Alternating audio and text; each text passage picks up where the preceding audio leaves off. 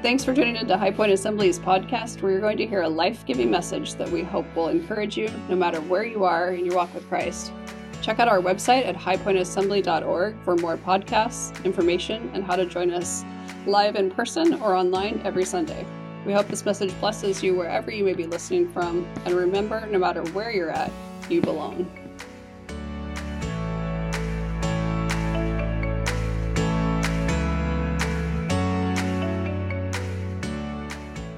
Well, it is no secret that we are living in some very interesting times. Politically, I don't think we have ever been more divided as a nation than we are today. And when you talk about civility, let's just say civility is pretty much non existent. Race relations in America are at a boiling point. COVID 19 has put life on hold for us in so many ways, and we are now experiencing things in our nation that we've never experienced before. Our economy, that was brought to a standstill from the stay at home orders, is slowly trying to restart under some very difficult restrictions imposed by government health officials. And the restrictions aren't just on businesses, but they're even on us here at the church and on us individually as well. And because we are a people who live in a free land and, and we are used to our unlimited freedoms, when those freedoms are restricted, we don't always respond well to it. And it's no different in the body of Christ. I've seen some very interesting posts on social media from Christians that have made me scratch my head. Proclamations and opinions have been thrown out there that lead me to wonder if some followers of Jesus actually believe what they profess they believe. Because so much of what I have seen lacks Christ likeness. So much of it lacks faith and lacks the trust that we, we covered over the last four weeks. So much of it seemingly lacks the assurance of an amazing future, an amazing promise for living a life in Christ Jesus. And I firmly believe that the church, the body of Christ, we're at a crossroad.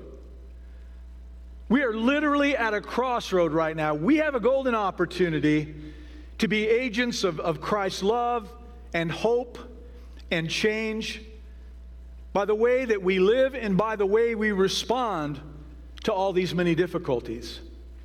Or we can go along with the crowd and we can simply be another voice with another, another opinion. You see, I believe that God is offering us an opportunity to be difference makers through all of these confusing days that we are living in. I believe that He is giving us a chance to show an unbelieving world just how wonderful, just how secure it is to live a life as a redeemed follower of Jesus Christ. But I fear much of the look some have shown lately just isn't much different than what they're seeing from everybody else. And I believe that that grieves the heart of God. I'd like you to turn your Bibles to the book of Psalm, chapter 1. Today we are going to begin a new series called Grow. It's a series that is to remind us of the things that we must do if we want to stay spiritually strong in a culture that is weaker than I have ever seen it.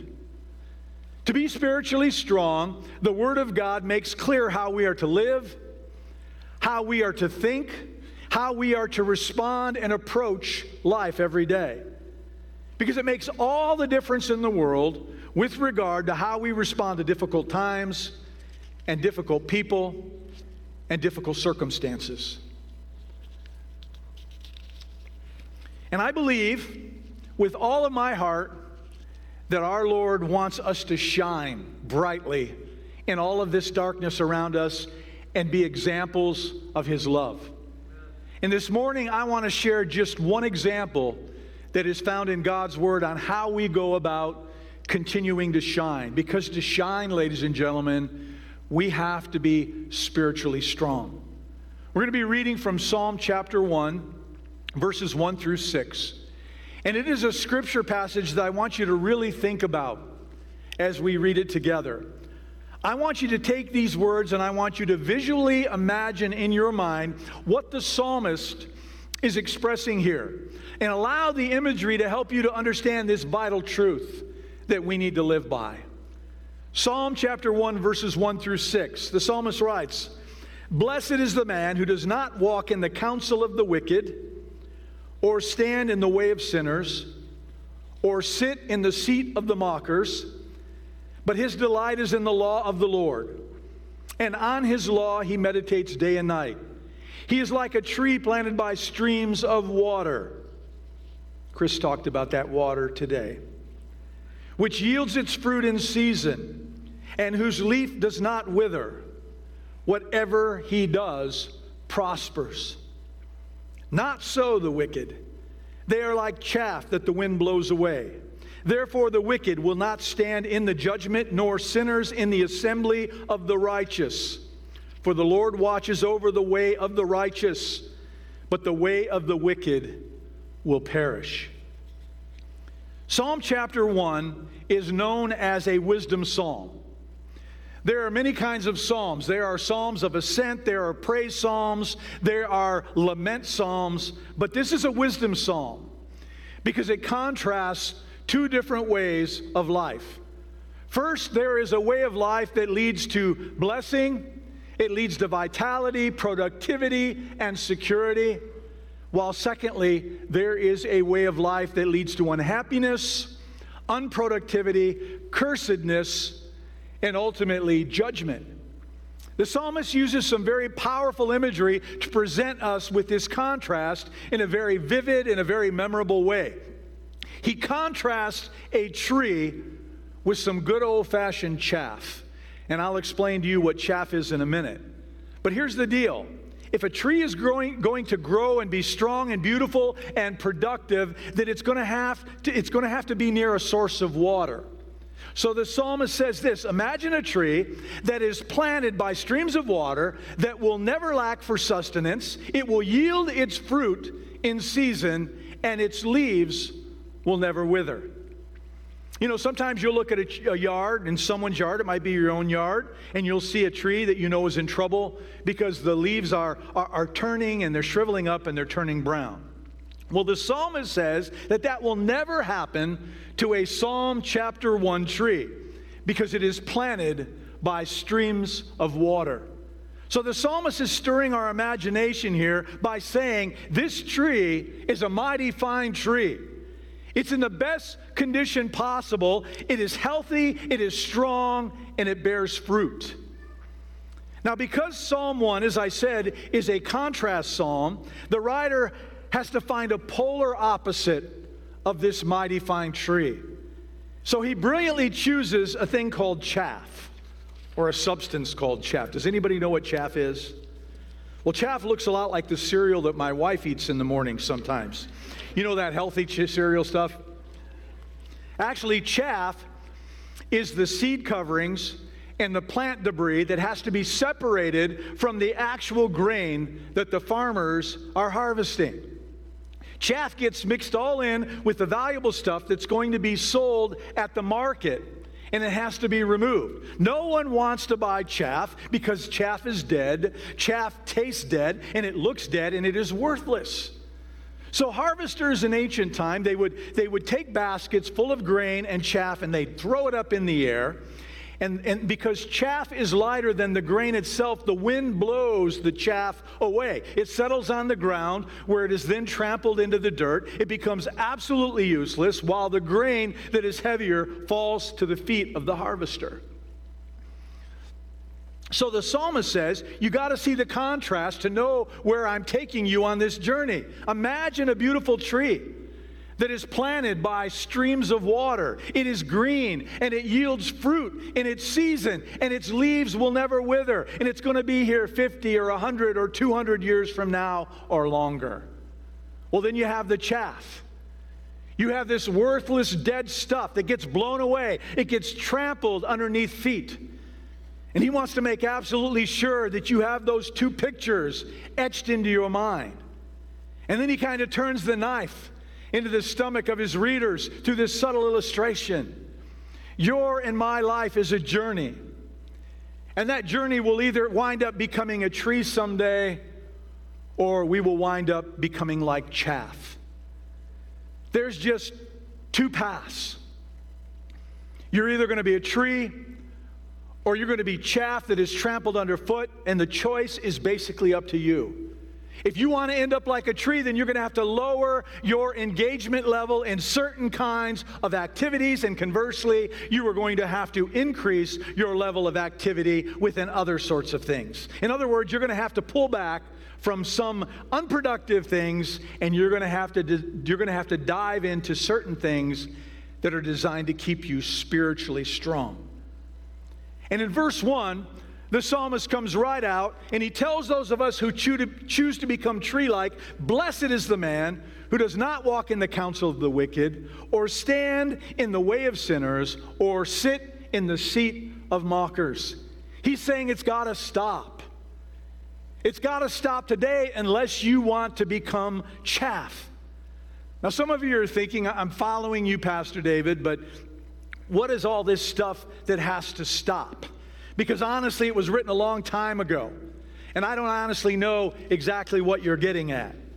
Psalm 1 is saying if you are serious about your relationship with Jesus Christ, you might need to quit hanging out in certain environments where you spend some of your time.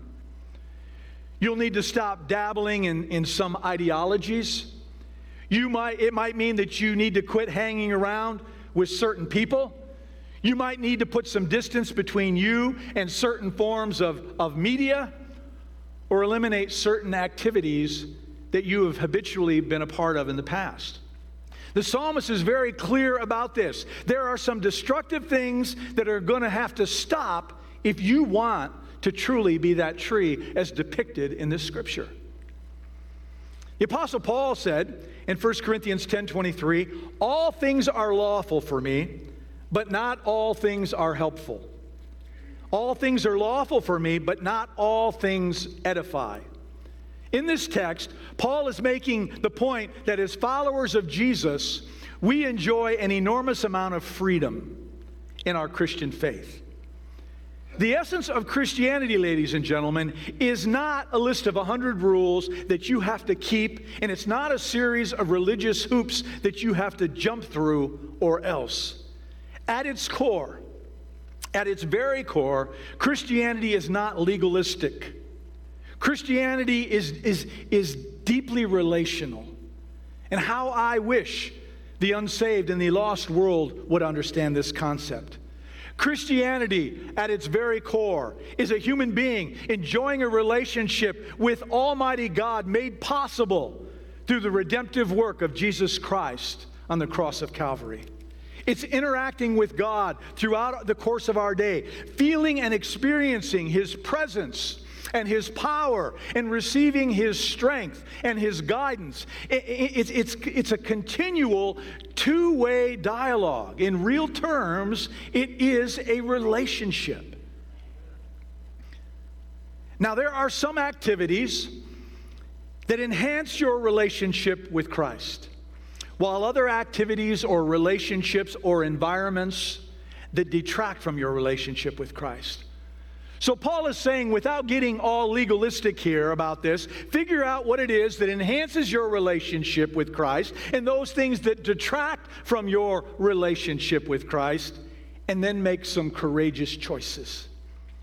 Well, like the Apostle Paul, the psalmist is saying a similar thing. There are some people, engagements, activities, and environments that might seem fine and dandy to nine out of 10 people that you know, but the net, net effect that those people, those engagements, those activities, and those environments have on you is that they slowly deaden you to God. It makes him seem distant and quiet and powerless. These things might not be evil in and of themselves, but they suck the life out of your relationship with Jesus. And so the psalmist is saying that it is your job to sort out whatever kind of things are deadening your relationship with God and to cut those things, eliminate those things out of your life. Before I committed my life to Jesus, I used to go to clubs and drink with the other salesmen after we worked a long day at the trade shows that I used to work.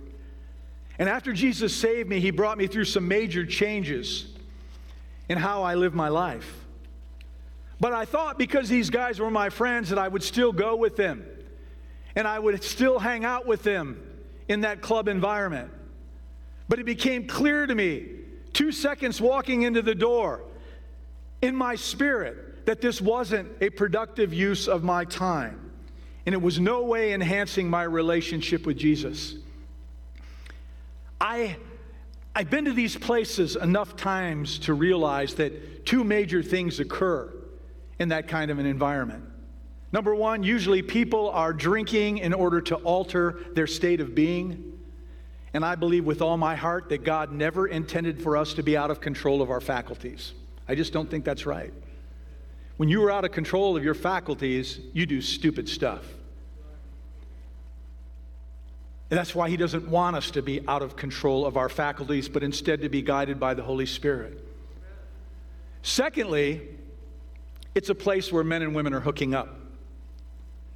It's like a meat market. And I remember that moment when I realized that to be their friend didn't mean that I had to go to the clubs with them at night. I could be who I was and not have to hang out in a place that for me was totally unproductive and contrary to what I believed that God wanted for, for me.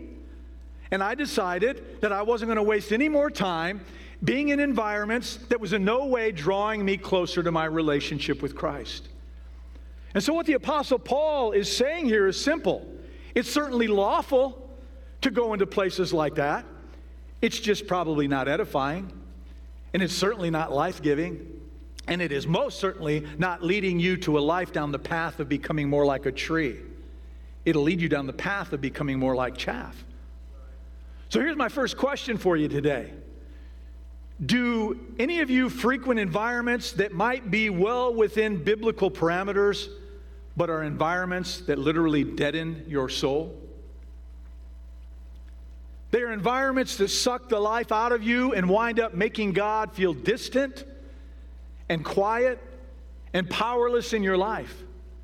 How much of life have you wasted in some of these environments that are coming into your mind right now as I'm talking about this? How much debtor does one soul have to get before you finally say, enough is enough? I'm not going to waste any more time in this kind of an environment. Because it turns my inner world, my inner self, my inner being into chaff. And it doesn't set me up to be like a tree that is planted by streams of water, a tree that yields its fruit in season and whose leaf does not wither, and, and whatever it does prospers. Here's another one and I, you're going to, pastor's meddling. I'm not meddling, I'm speaking truth to you. Here's another one. Studies show the average American watches four and a half hours of television a day. In a 65 year lifespan, that equals nine years in front of the tube. And I guess you can't call it a tube anymore, they're LED panels, excuse me. Do a little test the next time that you spend four hours in front of your TV set and take an inventory of how your soul feels afterward. It is not sinful or illegal to watch television, no. Unless, depending on what you're watching, there's filth that you watch that I believe is sinful to watch. But I would just ask you to take an inventory of after you watch hours of your favorite TV programs and ask yourself, does this activity have a tree like growing effect on me, or does it have a, a chaff like deadening effect on my life? Did it have an, an ill feeling effect on me, or was it just sort of medicating me and burning up my time? Did it, did it awaken my soul to God, or did it deaden my spirit just a little bit more? We need to take those kinds of inventories more frequently in our life because it, it, I know that it is your desire to want to be more tree like in the future. We've already all lived enough years and time in Chaffsville, and we shouldn't want any more of that. I was driving home from the Sacramento airport a week ago Saturday night after attending my friend's funeral I told you about in Phoenix, and I was listening to the radio when all of a sudden I was becoming grieved by the news that I was hearing. So I turned the radio off, and you know what I did? I began to sing hymns. and I was belting them out while I was driving northbound on I 5. I sounded like George Beverly Shea. For you young people, he was with Billy Graham and he was a great vocalist, so anyway. And while I was singing, I felt God's presence so real and so powerfully in my car because my soul was awakened. And I felt alive. And that led to prayer. And that led to worship. How many of you need to break away from all of the, the noise and all of the static that fills every moment of your day and engage yourself in something spiritual that will awaken your soul? I mentioned something two weeks ago about social media posts and how we are all entitled to an opinion, but I don't think an opinion has ever changed anything that I'm aware of in history. It's prayer that changes things. And as followers of Jesus Christ, we got to do more praying and we got to do less posting. I made that very clear. I believe that with all my heart. I just want to say there is nothing wrong with allowing your viewpoints to be known unless you are maligning someone else in the process. But how many of you realize that we've become addicted to our digital devices? All of them. It's more than just your smartphone, which in and of itself has everything you would ever need in the world, but we have laptops and we have iPads and we have everything. It's just earbuds. The, the list goes on and on. We become so addicted that we are constantly on Twitter and Facebook and Snapchat, and we're texting and we're posting statements and forwarding photos and all the things that we like or dislike. And it's certainly not sinful to do that. Unless, of course, again, you are maligning an individual or you are acting unchristlike. The point is that you and I can sort of get addicted to engaging with everyone about everything all of the time, but there's a net effect on you. One day you realize these social media things that you get so wrapped up into aren't bad, it's just they're not moving you forward. They're becoming more like a tree. You say to yourself, I'm doing just what everybody else is doing, but it all is starting to feel a little bit like chaff. The point is that both Paul and the psalmist are making it simple. That and, and making a point very simple, and it's a point that we really need to hold on to. If you just drift in this culture and you don't live intentionally for Jesus Christ, if you just get up and you go through your normal routine every single day like everybody else does, here's what will naturally happen the drift will eventually and most certainly lead your life to a pile of chaff. That is the results of this, ladies and gentlemen. It's chaff. If you mindlessly engage with anyone or any activity and in any environment, your inner person is going to shrivel up and it's going to die. It is that simple. Your life will be caught up with a gust of wind like chaff, and you'll be blown everywhere. And you don't want to be the kind of man or woman that leads that kind of a life. However, the psalmist says if there is anything in you that is inspired by the vision of a tree, by streams of living water, a tree that is bearing fruit in its season, whose leaves will never wither, and whatever it does prospers, then aspire toward that vision for your life. Well, then Psalm 1, verse 1 tells you exactly what to do in order to wind up like that when he writes this But his delight is in the law of the Lord, and on his law he meditates day and night. You may say, Pastor David, what does that mean? Well, delight simply means that you take joy or pleasure in doing something.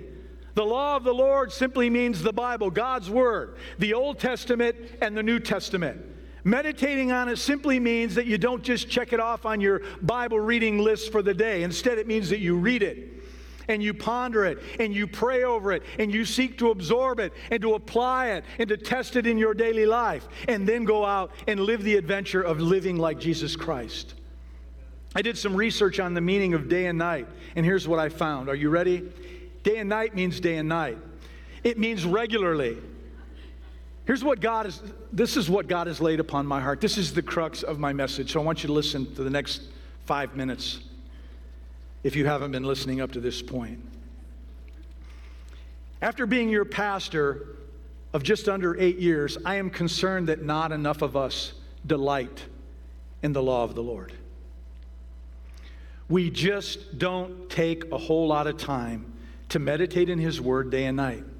I think too many of us move at a way too fast pace for our own good. And because our polluted culture surrounds us everywhere, we end up absorbing much more from our culture than we do from God's Word. And then we try to fit a little bit of the Bible in there, and God's Word gets overwhelmed. It gets diminished by the intensity and the, and the vividly graphic images and messages that come our way every waking moment of every stinking day. And so, this Bible, this, this, this book that is a written book, has a hard time competing with that flat screen TV and your laptop and your smartphone or the movies that you watch or the video games that you play or all the different activities that take up so much of your time. And what happens is we just sort of cave in. And we allow all of these, these cultural influences to sweep over us and to form our opinions and our attitudes. And, and, and, and that trickles down to our families and, and, and our children. And the Bible loses out for the competition of our time and our attention. And that concerns me.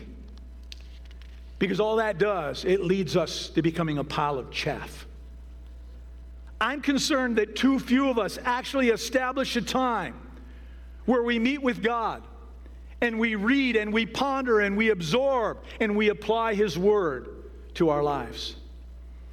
I'm concerned about parents who won't bring their kids to church on a consistent basis, and I'm not talking about under our current circumstances with COVID.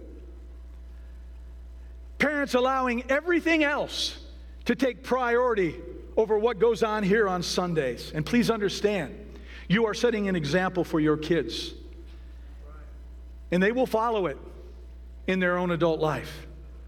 I am equally concerned about Christians who do not emulate Christ likeness in the workplace or on social media or anywhere throughout the day outside of these walls. You see, all the things that the, the scriptures instruct us to do, when we do them, they have an effect that they carry on from generation to generation. It shows an unsaved world that, that we are different, but we are different in a good way. And so, my question is Are you concerned enough about becoming tree like that you have established tree building habits in your daily life? I want to remind you this morning that God loves you and you matter to him. He designed you. The scriptures say that you are fearfully and you are wonderfully made. And part of your design, what makes you run, what makes you grow, what gives you the capacity to hit on all cylinders is the vitality, the encouragement, the, the, the direction, the conviction, and the inspiration that comes from the Bible. God's holy word, the book of all truth.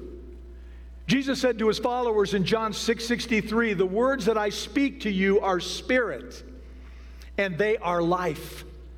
He's saying you need the kind of life that my words bring forth in you.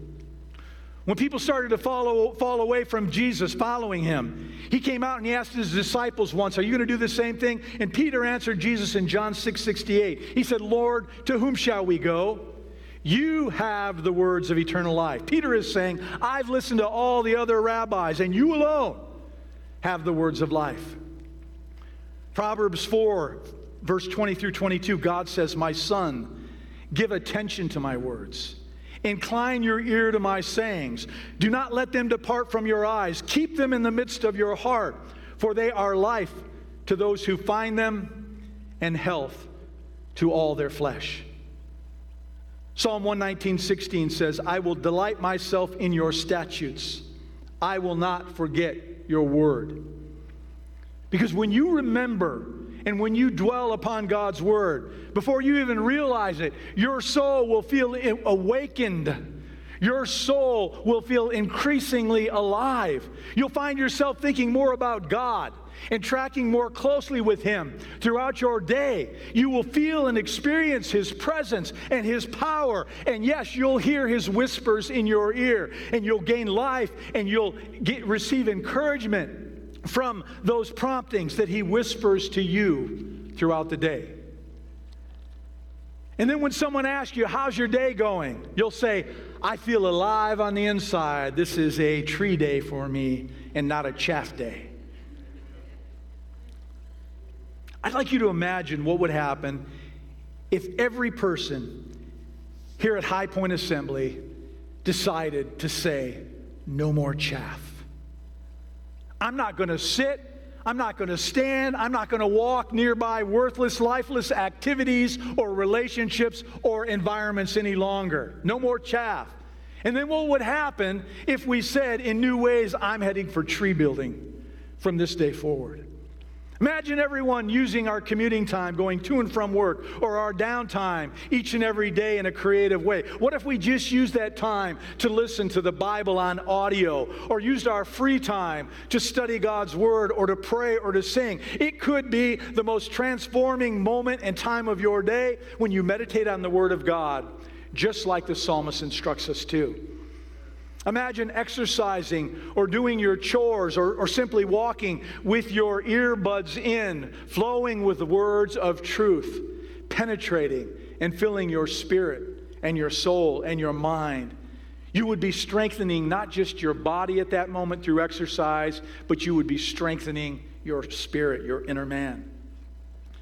Imagine shutting off our TV sets and our computers for a time and instead reading God's Word an investment of your time and attention that is essential for growth because without it, you will become chaff. Imagine if everybody who calls High Point their church would actually come to our Sunday morning worship services.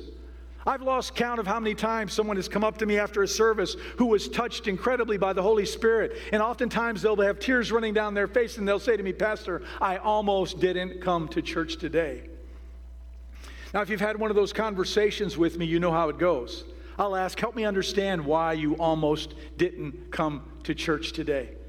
And people say things like, well, things were chaotic in our house this morning, or the 49ers are playing on television today or we're thinking about, we were thinking about going to the lake instead, or it's raining so hard out, or it's so hot outside. The list of excuses goes on and on. And here's my response if you are a serious minded, tree growing Christian, then you make the decision one time about how often you're going to come to church. You make a lifetime decision about coming here. You say, when my church assembles for worship, then I'm going to be there. Now, if there's a better place for you to grow than here at High Point Assembly, then go there and grow. But the important thing is that you grow. But if God has called you to this church, then, then grow here every time this body gathers together and assembles. Why? Because it's a kind of pattern that leads you to be a Psalm 1 kind of a tree for you, for your future, for your kids, and for your grandkids. But if you do the old, maybe once in a while when it's convenient approach, I'm sorry to tell you, but it's just going to lead you to the chaff pile. Imagine married couples who are stuck in some kind of an impasse in their marriage. The husband's meandering in his part of the home while the wife is dwelling on her side of the house because they're avoiding each other. But imagine the husband reaches out for his Bible and he turns to 1 Corinthians chapter 13 and he reads the love chapter and he walks over to his wife and he says to her, Honey, can I read something to you? Love is patient. Love is kind. It is forgiving. Love believes the best. Love never gives up. Love never fails. And I want to love you the way the Bible says that I'm supposed to love you. Just like a tree guy should love his spouse. That's why I'm committing to love you from this moment forward. You can make your own choice about how you want to respond to this, but this is the kind of love that I'm going to start loving you with. Can you imagine the change in that marriage? Imagine one of us from High Point sinning terribly and publicly and getting so down on ourselves that we just want to give up, saying things like, I can't be a Christian. I feel so unworthy. I feel so filthy. I feel so dirty. But instead of giving up, we reach for the well worn Bible and we read these words in Psalm 51 7 Purge me with hyssop, and I shall be clean. Wash me, and I shall be whiter than snow. Make me hear joy and gladness, that the bones you have broken may rejoice. Hide your face from my sins and blot out all my iniquities. Create in me a clean heart, O God, and renew a steadfast spirit within me. And as you read that, you feel an awakening in your soul, and you think, wait a minute, maybe I am redeemable. I can get back up on the track. And you do. Imagine a funeral service where tears are flowing like, like rivers and hearts are so heavy that people can barely function, and a family member reaches for the Bible and has the strength to read Psalm 34 18. The Lord is close to the brokenhearted and saves those who are crushed in spirit. And the people hear those life giving words and, and they sense God's gentle, healing hands upon them and starting to mend their broken hearts. Imagine if every person that called High Point Assembly home had a Bible that we love so much that it has become worn and tattered over the years.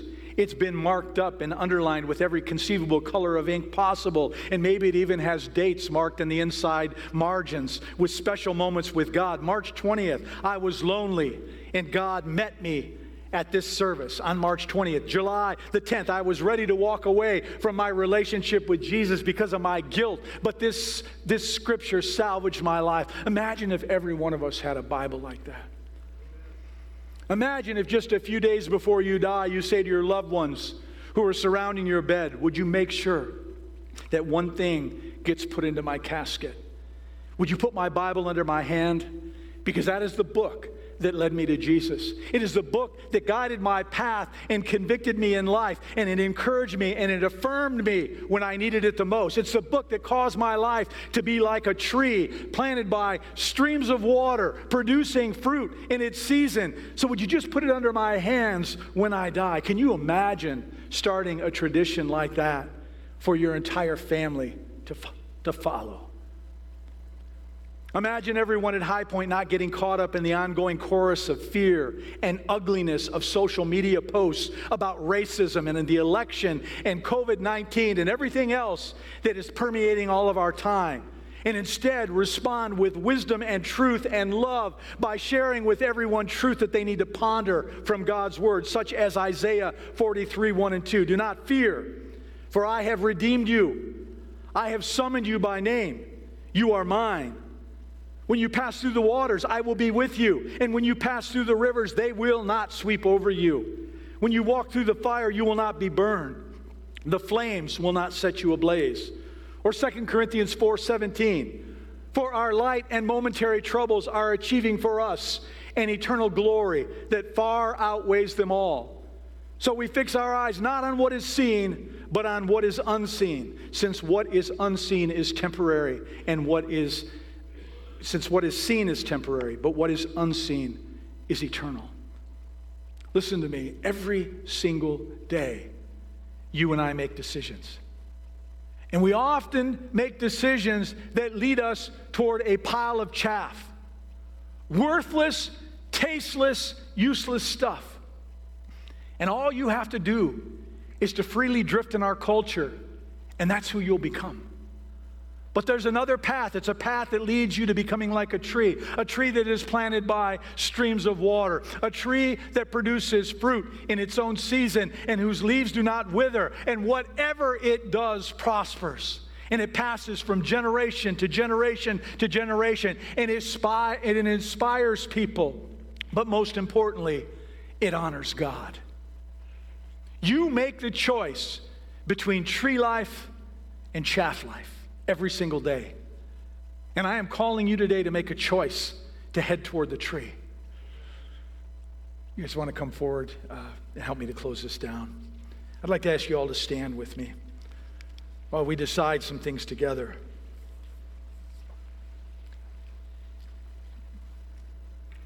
Let me say something as honestly and sincerely as I know how to say it. At this church, we can sing to you, and we can preach to you, and we can pray for you. But there's one thing we cannot do we cannot read the Bible for you. And if all the Word of God you are getting is what you're getting here on Sunday mornings when you come in, I fear it's not enough. You've got to feed yourself if you want to be a tree. So you got to pick up your Bible and you've got to read it because within its pages are the words of life. So you need to pick a time that is good for you, a time that works for you. You need to pick a special place where you can go and study it. Get a Bible app, put it on your smartphone so it's always there with you. But no matter how or what you do, make time for God's Word and meditate on God's Word. If you're watching online or if you're in this building today and what I've shared with you this morning has resonated with you, then it means the Holy Spirit is dealing with you. And I want to give you an opportunity to either receive Jesus as Lord, eh, to, to receive Jesus as Lord and Savior, and to become a Christian through salvation. I'm going to pray, and when I pray, I want you to pray yourself. A prayer of belief in Jesus, a prayer of confession of your faith. The Bible says in order to be saved, you must believe and you must confess. You must believe that Jesus is the Son of God. You must believe that He is the only pathway to eternal life. And you must confess that to Him and ask Him to, to forgive you of your sin. Ask Him to be the Lord of your life, and He will cleanse you of all unrighteousness. But if you're already a follower of Jesus, and you've already received Jesus as Lord and Savior, you've received salvation, I want to pray for you too. I want to pray that you will begin to focus on becoming more like a tree, planted by those, those the streams of water and less like chaff.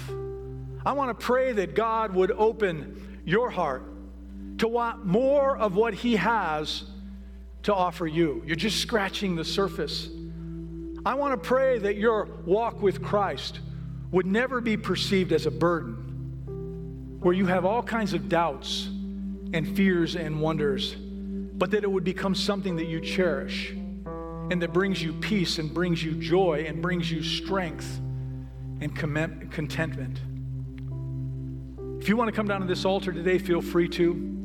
I'm going to pray if you'll all bow your heads with me. Precious Father, we thank you for the truth of your word.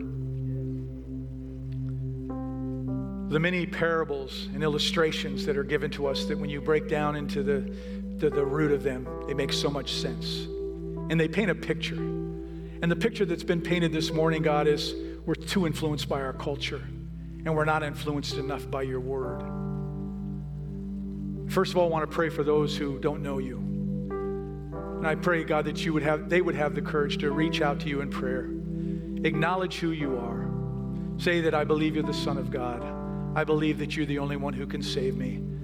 So I give my life to you, Lord. Forgive me of my sin. Make a new creation out of me. And as your word says, let me start a new kind of life. I want a fresh start. Father, that they would pray those words and that they would mean them. And then they would allow us as a church to come alongside of them and help them in their walk as we disciple them through the many different methods and ministries that we have at this church. But Father, I also pray for those of us who already know you. We all live busy lives. We've got things going on from the time we get up to the time we go to bed, and often that squeezes you out of our calendar. We find no time to pray. We find no time to get in your word.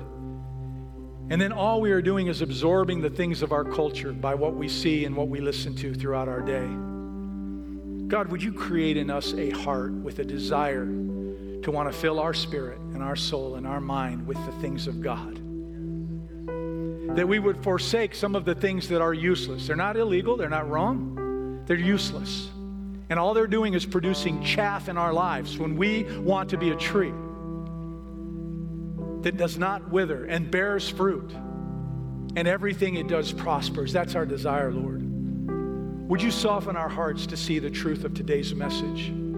Would you convict us today and every day henceforth when we start falling toward the chaff pile and that we would walk towards becoming a tree that's planted near your living water and that we would absorb that water and we would grow and we would love and we would express love to our community and on Facebook and on every other thing we do God that it would it would just flow with your loving kindness and your wisdom and that we would bring hope to all who, who watch and listen. God, I thank you for everyone that's here today and those who are watching online. I ask a special blessing for them. We are living in uncertain times, but the only thing that we know that is certain is you.